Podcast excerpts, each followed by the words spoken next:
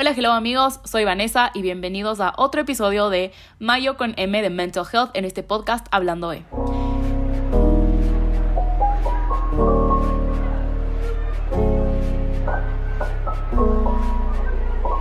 Los temas de este capítulo son la depresión, las tendencias bulímicas y los trastornos de personalidad. El día de hoy eh, tengo, estoy con una amiga mía que es muy especial, que es una gran mujer, alguien que yo admiro mucho, eh, que sí está aquí para igual hablar de awareness, salud mental, su journey y un, otras cosas en general sobre la salud mental. Welcome Emilia, este es tu espacio, take the mic y yes. Hola, bueno, soy Emilia. Eh, y pues sí, estoy emocionada de poder compartir mi historia, mi punto de vista en todo esto, lo que es la salud mental. Siempre, no sé, eh, me, soy, soy alguien que se apasiona mucho por hablar de esto. Las personas que me conocen saben que, bueno, me gusta mucho, soy muy abierta. Me, yo soy alguien que cree que si es que te pasa algo que tú consideras negativo, siempre puede ser como positivo para los demás. Entonces, compartir y tener una plataforma más para compartir igual en el podcast me parece súper chévere y como estoy solo emocionada de poder igual llegar a más personas y que sepan que eh, no, no son los únicos que están pasando por momentos difíciles. Yes, súper yes, y en verdad eh, creo que lo más importante y lo que más voy a repetir en, todo este, en toda esta serie es que está bien estar mal y que en general creo que a todos nos pasa algo como para aprender y para, sí, para luego igual compartirlo el rato que estemos listos. Agreed. bueno, pues, o sea, la verdad no, no sabría por dónde comenzar. Tengo tantos acercamientos a la salud mental. Y creo que lo más interesante, como siempre, por donde yo es como que hay trace it back a un punto en específico en mi vida, que es justamente cuando todo esto de la depresión, todo lo de la salud mental se comenzó a romantizar en, en, en personas tan como jóvenes, en niños prácticamente. Me acuerdo claro tan claro como eh, habían post en Tumblr de que, ay, sí, soy una depresiva y como todo eso se volvió una moda. Y para mí yo me acuerdo claro que en, ese, en esa época tenía yo que sé unos siete años creo. Y tener una impresión así de que la depresión es cool o, o es romántico o que, no sé, siempre me acuerdo clarito un, un quote que era como, sí, él, él besó mis, mis cicatrices y yo, y me dijo que era hermosa, como, para mí fue la, el primer acercamiento que tuve de que la depresión era algo trendy, era algo que, no sé, que estaba de moda. Entonces, es irónico y creo que la vida me dio una cachetada porque yo era como, ay, ¿cómo quisiera tener depresión? A esa edad donde no sabes, no sabes qué, qué estás diciendo. Y era como, ay, sí, la niña depresiva, tipo Twilight Scene, de como que la típica emo, como yo, como yo quiero hacer eso. Y me acuerdo que solo era, trataba tanto de demostrarle al mundo que estaba depresiva, sin saber, flash forward, como que spoilers que me iba a dar una depresión de, de así mal. Entonces, me parece, siempre que lo digo, lo digo como que algo muy como en, en, de, forma, de forma buena. Lo digo ya riéndome porque como, como me veo a mí misma en, en esa época, yo era, no sé, yo decía, no, literalmente no sabía de qué hablaba. Eh, y me acuerdo igual estar tomando eh, quizzes de, de autodiagnóstico, de depresión, para ver si es que un día me salía, pero bueno, ese fue mi primer acercamiento. Eh, not, not my proudest moment, la verdad, pero, pero sí, la verdad, yo, yo desde, desde temprana edad ya tenía un conocimiento que en parte es bueno, es bueno ser como consciente de lo que está pasando, pero sí es algo que, sí es algo que para mí aún no entiendo cómo la sociedad puede romantizar tanto de esos temas. O sea, para mí es, me parece algo muy loco. Pero, pero sí, eh, pasaron algunos años y bueno, por temas personales, eh, más con mi familia, peleas de mi familia, algunas otras cosas muy fuertes, eh, caí en eh, una depresión súper fuerte. Eh, también estaba en, en, esa época en una relación eh, muy abusiva, en que se me decían frases horribles, como igual siempre he tenido esta parte de mí que no me gustaba y me hacían bullying por mi peso, entonces era, era algo que a mí me, trigger, me triggeraba full. Y, y sí, pues estaba en esta relación y él, él, según él, me amaba y era mayor que yo. O sea, tampoco quiere decir cuántos años para que no se asusten, pero era mayor que yo. Yo tenía 15. Y, y sí, me, me encontré en, en, esta relación tóxica que, porque, bueno, al no tener mi, mi figura paterna en ese entonces, en pleno crecimiento, eh, me vi forzada a depender de alguien que, que era mayor, entonces sí, me, estuve en esta relación, em, me decía cosas, o sea, como, ay, esta man está buenota cuando salía conmigo, así al frente de mí, y una niña de 15, cabe recalcar. Eh, me decía, sí, esta man está buenota, o mis amigos me, me molestan porque estás gordita, y yo como que, ok, bueno. Eh, entonces, obviamente, comencé a, a caer en depresión, sus amigos me contaban que él me engañaba, me mandaban screenshots, o sea, todo, todo mi mundo era...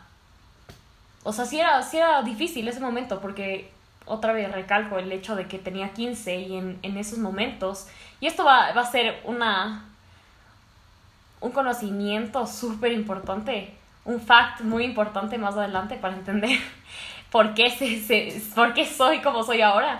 Eh, porque algo un poquito, un paréntesis ahí medio psicológico, facts, datos. Em, a los 15 todavía sigues, sigues desarrollando tu personalidad. No está tu cerebro totalmente desarrollado. Em, entonces, cuando tú sufres un tipo de trauma o una situación que no se supone que una niña debería sufrir, va obviamente a tener repercusiones grandes en tu salud mental. Y yo justo en los 15 años me metí en toda esta relación en donde igual había momentos donde él me decía ya no te amo porque siempre pasas triste sin saber que estaba en depresión. Em, comentarios muy fuera de lugar y que iban de la mano con, con todo lo que pasaba con mi familia.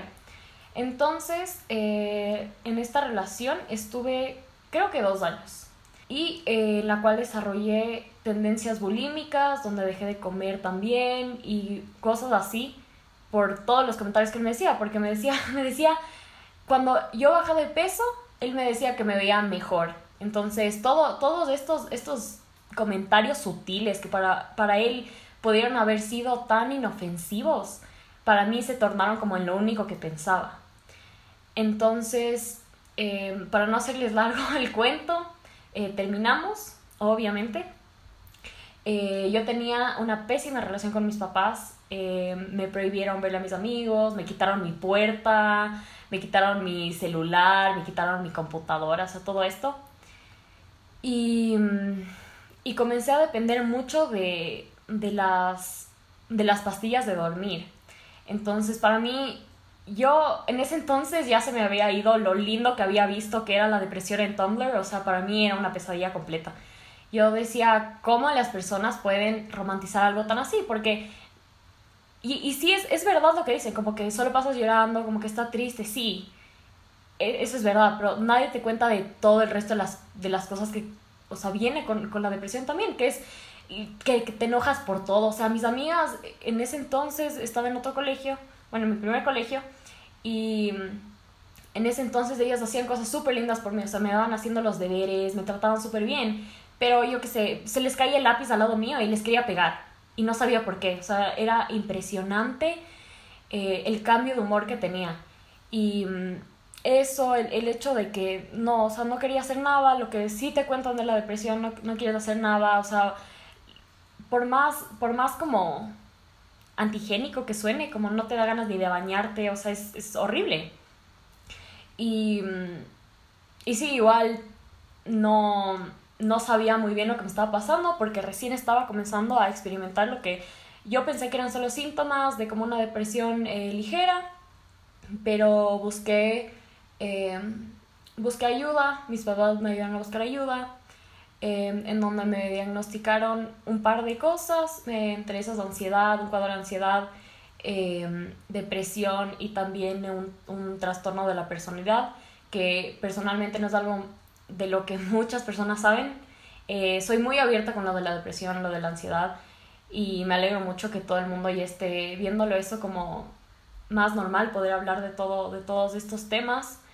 Em, Pero sí, y aquí viene, es, la, la, parte que, que dije que iba a ser importante.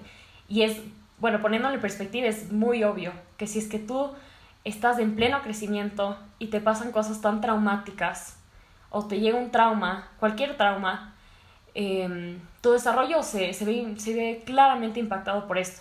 Entonces, para resumir el, el diagnóstico que se, se me dijo eh, de la personalidad es básicamente que no pude formar una personalidad concreta.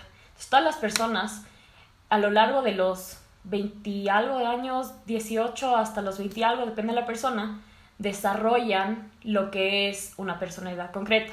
O sea, gustos, eh, forma de vestirse, lo que no les gusta, tipo de música, comida, como cosas así, religión, eh, orientación sexual, todo eso se desarrolla. Si es que no tienes, si es que no tienes algo que te interrumpa eso. En mi caso, em, se, bueno, primero se, se pueden, cada vez que existe una interrupción en el desarrollo mental, se salen todas estas diferentes, por algunos traumas, salen todos estos diferentes eh, eh, trastornos mentales. Em, el, uno de ellos es la bipolaridad, otro de ellos es eh, las personalidades múltiples. todo depende del trauma que viviste y la, la magnitud. bueno, en mi caso fue el, otro trastorno de la personalidad que básicamente no me permitió formar una personalidad concreta y em, bueno, ahorita eso, eso no es como que no es algo que las personas se den mucho, no se dan cuenta tanto de como right away.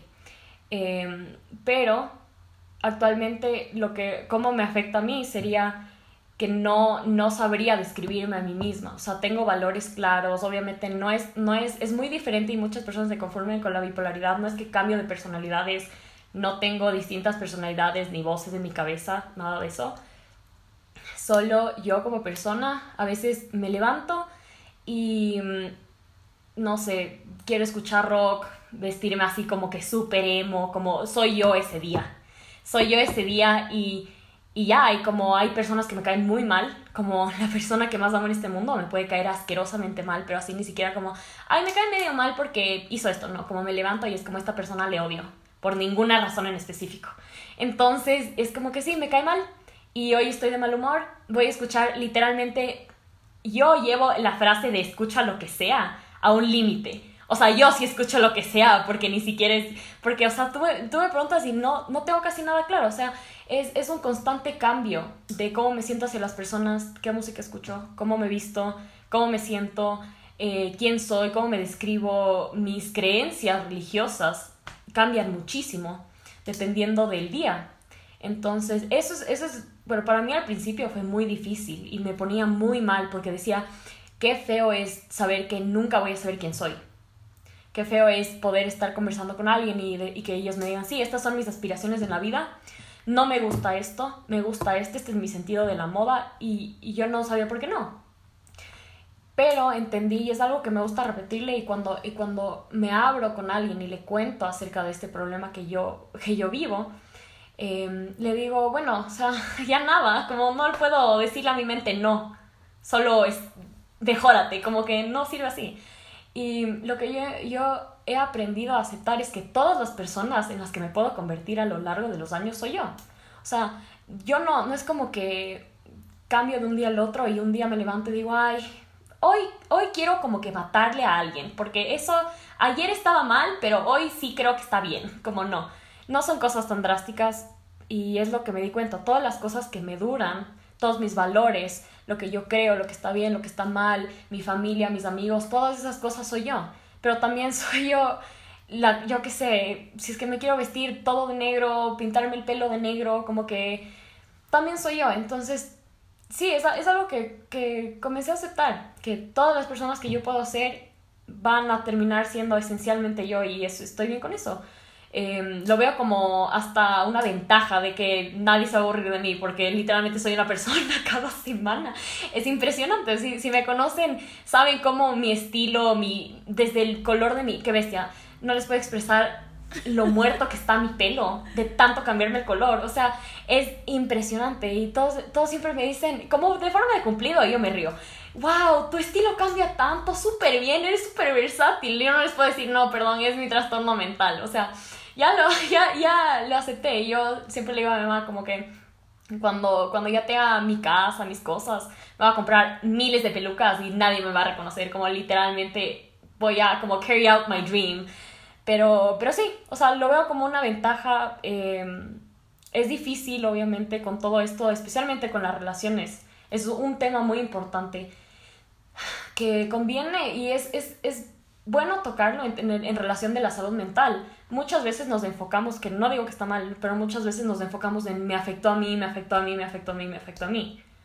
Pero no nos damos cuenta que también les afecta al resto de una manera impresionante. Y mm, bueno, en, en, este, en este caso quiero tocar como dos puntos. Una que es mi familia y mis amigos, que son las personas obviamente que todo el mundo tenemos, las más cercanas, las que más amamos.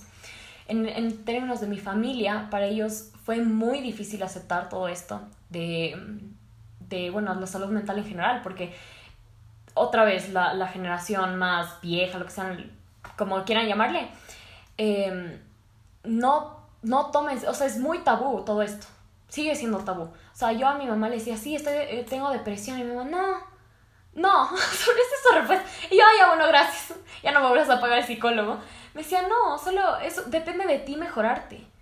Pero no es verdad, o sea, no depende de ti mejorarte si tienes depresión o, o sea, trastornos como hasta fobias, no, no depende de ti, o sea, tú puedes estar haciendo el esfuerzo masivo, pero sin ayuda de un profesional o de, en mi caso también tuve ayuda de los antidepresivos, es el químico que no te está, no se está produciendo en tu cerebro haciéndote feliz. O sea, no puedes solo decirle, ah, ya prodúcete y va a salir serotonina como si fuera chiste. O sea, si, si funcionara así, todo el mundo fuera feliz producir serotonina on demand, o sea, increíble. Pero, pero no, y me costó mucho hacerle a mi mamá entender eso, o sea, me tuve que sentar y, y contarles. Eh, y aún así, cada vez que yo tomaba antidepresivos, iba al, al, doctor y me decían, ¿está tomando una medicina regular? Mi mamá le decía, sí, para los nervios. Entonces ahí yo seguía viendo, decía, bueno, estoy entendiendo, pero, pero claro que cuesta cuando, cuando creces con un tema así que es tabú. Y mm, no soy muy, no soy muy abierta, o sea, no, no me gusta contarles mucho de lo que yo vivo a mi familia en ese caso. Eh, pero también fue una parte difícil, o sea, para, yo sé que yo estoy sufriéndola, pero mi mamá y mis papás y mis hermanos también estuvieron sufriéndola, de, de decir, a ver, esto sí existe, eso está pasando, y le está pasando a mi hermano, le está pasando a mi hija. Y, mm, y aún más creo que lo vi con mis amigos, de que todos mis amigos no sabían qué me pasaban, o sea, mis amigos súper cercanos saben que a veces estoy bien, otras veces estoy mal. Unas veces les puedo parar de hablar de, de tres meses a años. Las personas saben y las personas que me conocen, yo sé que es difícil para ellos, porque imagínense tener una amiga, que en mi caso, lo que pasa con justamente este específico eh, trastorno mental es que si es que yo me pego a alguien, me pego a alguien. O sea, le hablo todos los días, eh, no o sea, si no me responden me pongo mal, dependo emocionalmente, dependo de todo, de una persona. Y entre la comunidad, eh, con el mismo diagnóstico que yo, eh, eh, se, se, le se le denominó como persona favorita.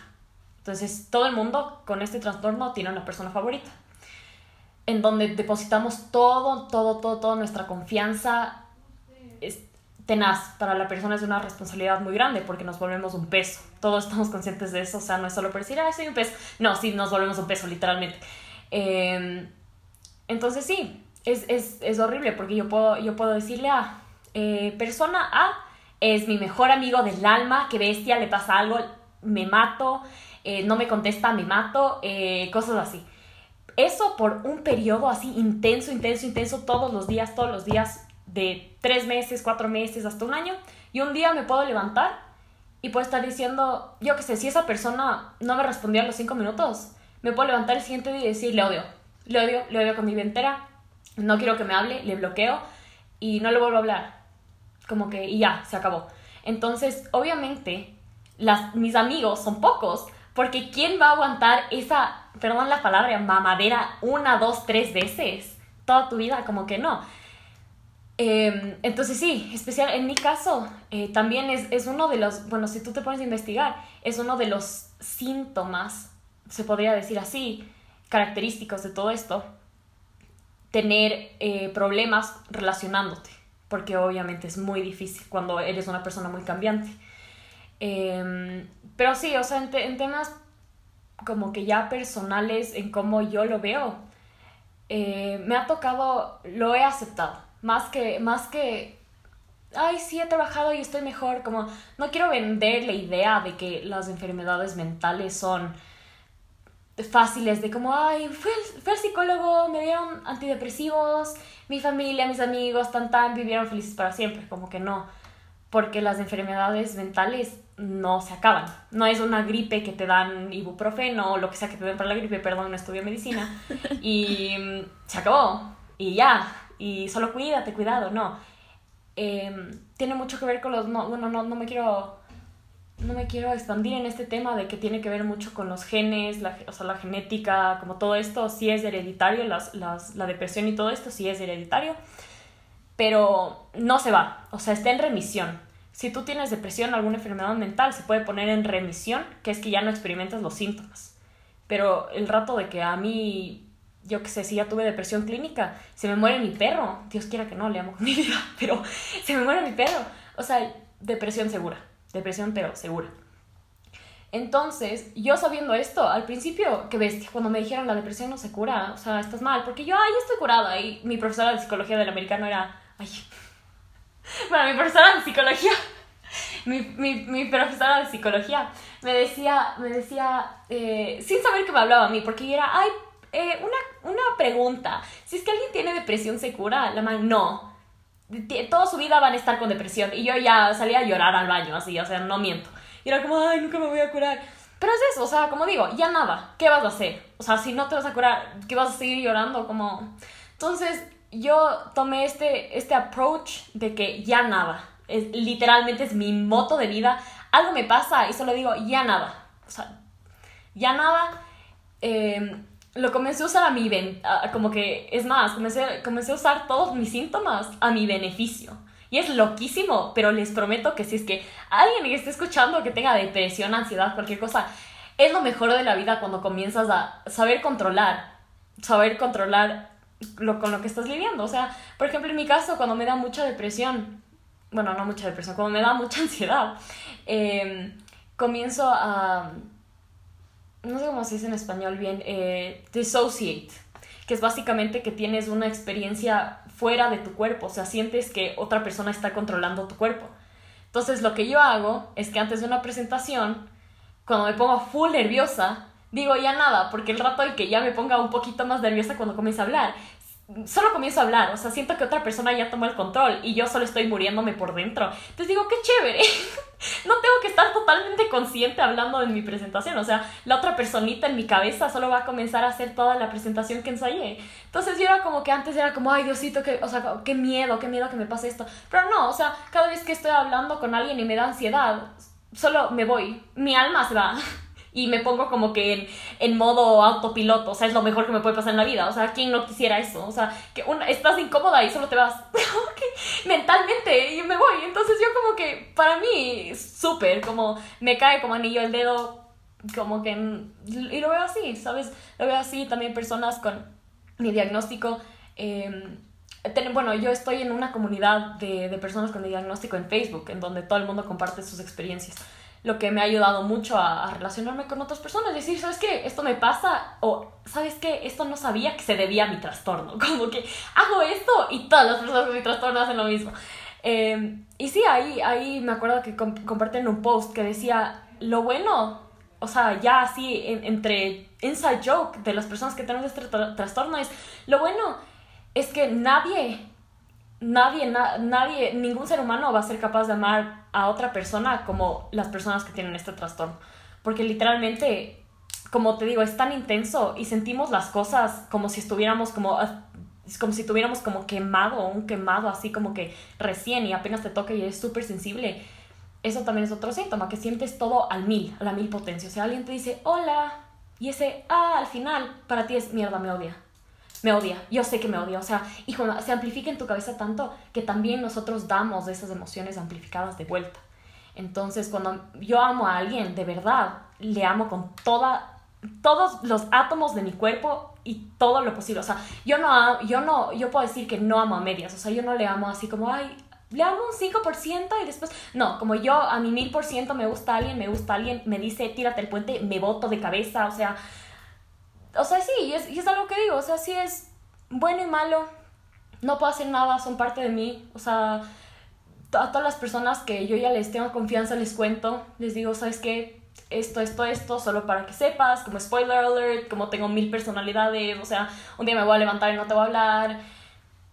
Es difícil, pero, pero es eso, o sea, es más, más la aceptación, ¿sabes? Es, más la aceptación, eh, ser consciente del resto, de que no solo porque tú estás bien contigo mismo, al resto no le va, no le va a afectar, como no, o sea, ser muy consciente de tus surroundings, aprovechar tus mental illnesses porque ya nada, ya nada, o sea, aprovecha, hay cosas buenas, cosas malas, si te puedes ayudar, ya nada, o sea. Em, pero sí, he encontrado gente increíble que entienda esto y, y bueno, como digo, soy muy apasionada en, en, contar mis experiencias.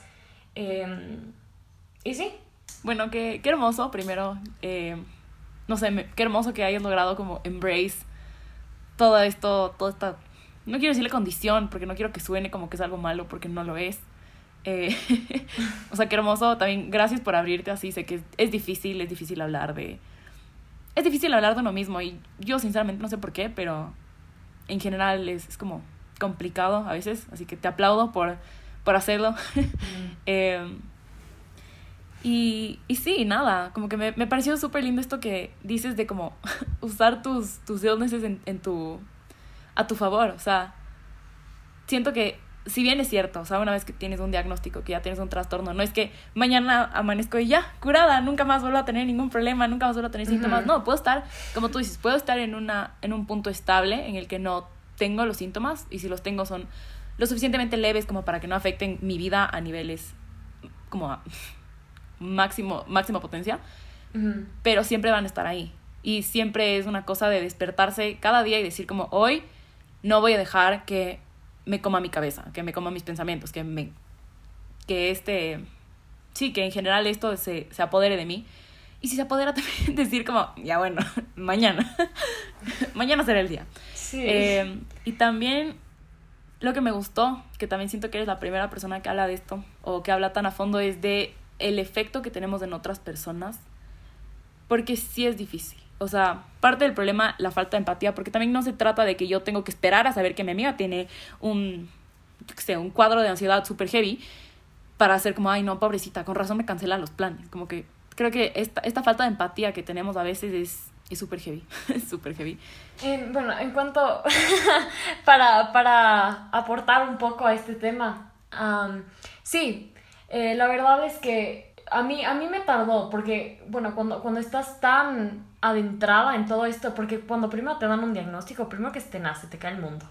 Te, te dicen, tú, bueno, yo era, cuando recién me enteré que tenía depresión, cuando comencé a sospechar, yo solo le decía a mi papá, súper inocentemente, paso, pa, no sé por qué paso triste todo el tiempo. Paso llorando todo el tiempo. Y mi papá, pero estás triste. Y o sea, siento que me siento como una tristeza súper profunda. No sé qué me pasa. Y después, obviamente, o sea, ya objetivamente tú dices, ah, estoy triste todo el tiempo. Igual, la depresión, pero estás tan adentrado que nada tiene sentido, o sea, es, como si solo estás en un, cuarto sin luz, o sea, es, la metáfora es que solo estás ahí diciendo que me pasa, que me pasa, que me pasa, y cuando vas y te dicen, sí, tienes depresión, tú, o sea, si es que ya vienes sintiendo todo esto, tú esperas que una persona diga, ah, sí, cierto, ah, tiene sentido. No, se te cae el mundo, dices, como ya, ok, ok, tengo depresión y es todo el grieving process de esta, esto está mal, o sea, por eso me siento mal, ya me dieron un diagnóstico, te sientes limitada, eh, comienzas a buscar síntomas, dices, esto me pasa, esto me pasa, esto me pasa,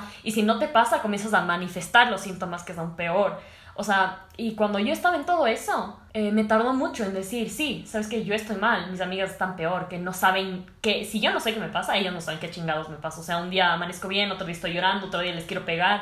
Y, y yo, o sea, un advice, eh, un consejo que sí quiero decirle a las personas, si es que conocen a alguien, eh, si tienen un, un familiar, un amigo, un conocido que está pasando por un momento así, aunque no sepan si es que tienen un diagnóstico y si es que sí tienen un diagnóstico aún más, lo que a mí me ha ayudado es que las personas a mi alrededor primero no, no me tratan de solucionar la vida, porque eso es, eso es un error grave, decir, tienes de... Ah, mándame al psicólogo. O sea, obviamente voy a ir a decir gracias, pero investiguen, es, es lo mejor investigar, informarse para si es que alguien me dice, sabes que sufre depresión, no me voy a contentar con eso, no voy a decir, ah, bueno, ya.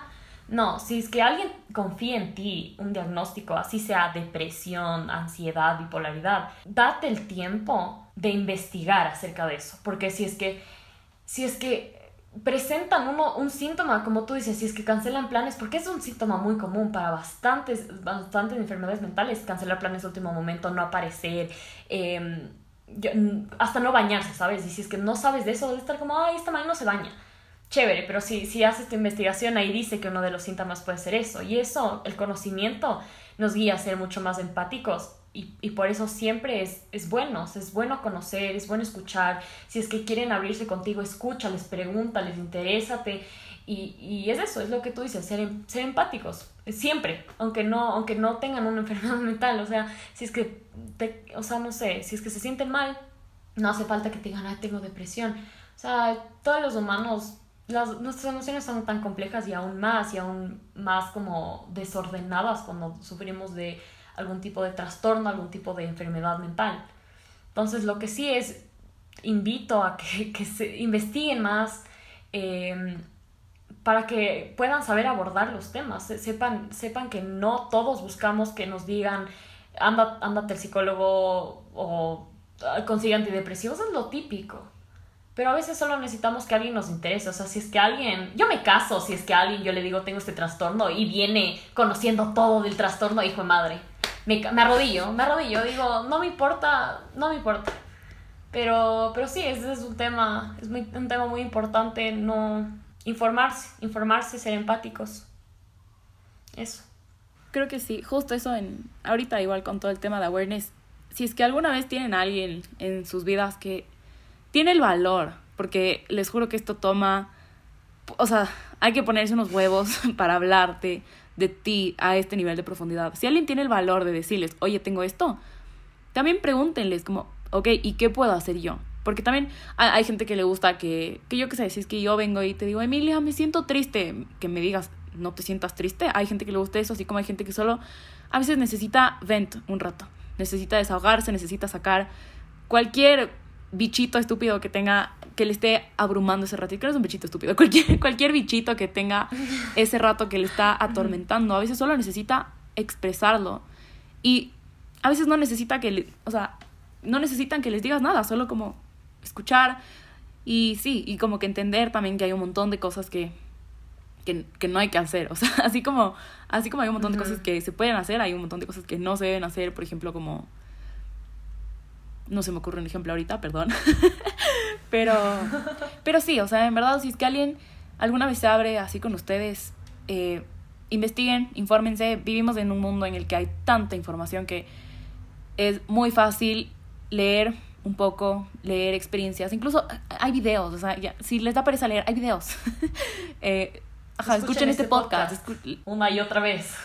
lean un libro, vean un video, o sea, como infórmense un poco de qué está pasando por la cabeza, por la cabeza, por el cuerpo, porque eso también, o sea, los trastornos como que ya a nivel psiquiátrico, que es lo que es ahí es donde me da iras también, que la gente es como que, ay, échale ganas, es como como tú dices, si yo pudiera decir serotonina y solito y ya, no más se hace. Y es sí, sí, sí, y es y es justo hay una metáfora que amo que es de, tú no le vas a decir a alguien que está roto el brazo, es que tienes que tratarle a una persona con enfermedades mentales como alguien enfermo, o sea, porque es una enfermedad. Y, solo porque no se ve, no, no es como, ah, ya, haz esto. Si es que alguien se rompe el pie, no solo le vas a decir, oye, pero ponte de vuelta el pie ya y camina. Solo camina. Si es que tú te mentalizas en caminar, caminas de ley. No, o sea, tratamiento, todo, todo esto. Es igual, es igual. Algo, en, o sea, busque la definición de, de una enfermedad. O sea, estoy tan segura que va de la mano con las enfermedades mentales que es algo que necesitas, o sea, que necesitas, que no está bien con tu cuerpo. Las enfermedades son mentales así, no es porque nos inventamos, no es que un día me, me levanté y dije, ay, me acuerdo que vi este post en Tumblr, depresión ven a mí, como no. Y yo era una de esas ignorantes que decía, ay, qué chévere, ya voy a ser depresiva. No, o sea, literalmente mi cerebro solo dijo, jaja, karma y dejó de producir serotonina y mi mundo se vino abajo. O sea, es así. No pude decirle, ah, ya, ¿sabes qué chiste? Amagado y comenzó a producir serotonina de nuevo. No, es, es como que es algo mucho más, o sea, si es que hacen research acerca de todo esto también, van a ver que, o sea, como, como dijimos, que es algo que está eh, química, o sea, en la, en la química del cerebro va mal ¿ya? Entonces no sé de dónde quieren que produzcas la serotonina y los demás químicos que me faltan. Pero, pero sí.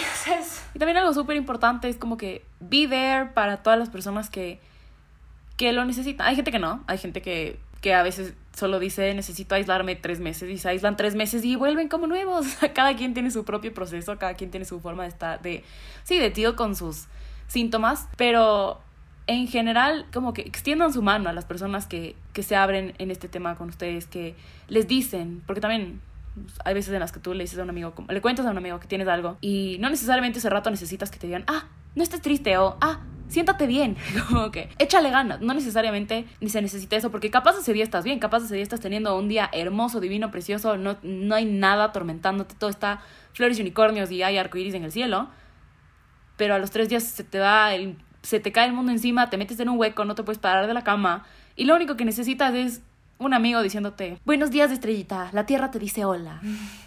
Como que e-, eso es todo, o sea, como que si ustedes son amigos y tienen la capacidad en ustedes de darle la mano a alguien que lo necesita, háganlo. Como que porque eso también está bien. Y, y sí, lo más importante, infórmense. Me encanta esto.